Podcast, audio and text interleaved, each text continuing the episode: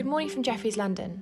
You're listening to Jefferies EMEA Market Minutes, a daily podcast brought to you by Jefferies Equities Cash Desk, where we offer our perspective on European markets so far.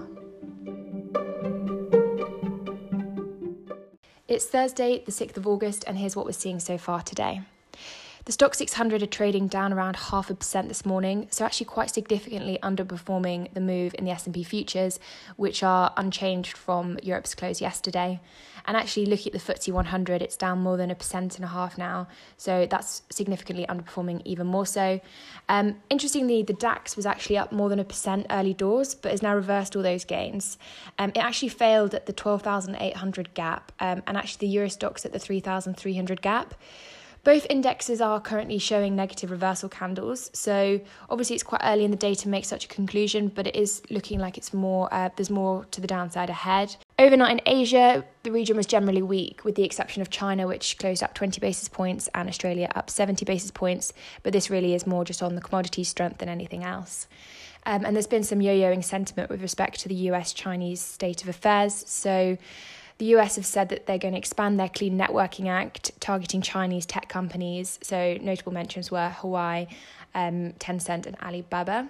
And actually, there was a tiny bounce in the dollar spot after the weakness yesterday, but that felt more like it was a product of the move in the Chinese yen than anything else.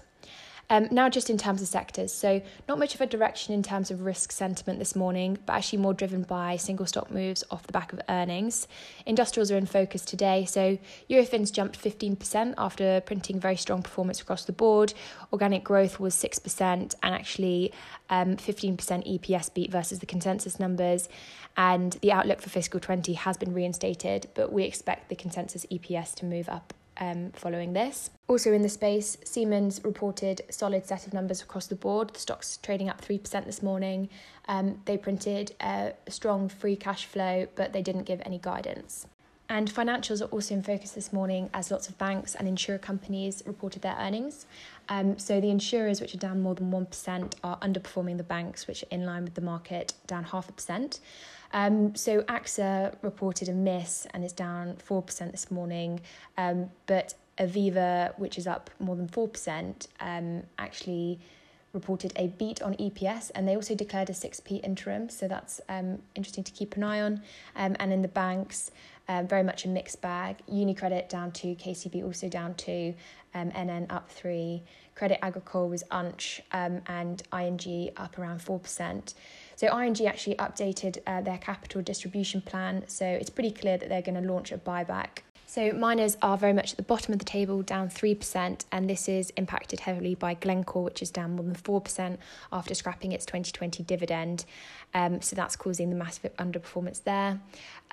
And from a macro perspective, the Bank of England didn't cut rates this morning, which was no real surprise to us. Um, also, just be aware that the cash flow deficit for the UK is being published tomorrow at 10:30. Um, so no changing in rates is quite clearly very positive for the pound. Um, so there's been a bit of a squeeze there, but it's also supportive for the UK financials. Quite um, full stop. Um, so just looking at Lloyd's, Barclays, they're both up off the back of this. Um, lastly, just be aware that we have the jobless claims from the US at 1.30 later today. And that's actually all from me for now, but thank you for listening and have a good day.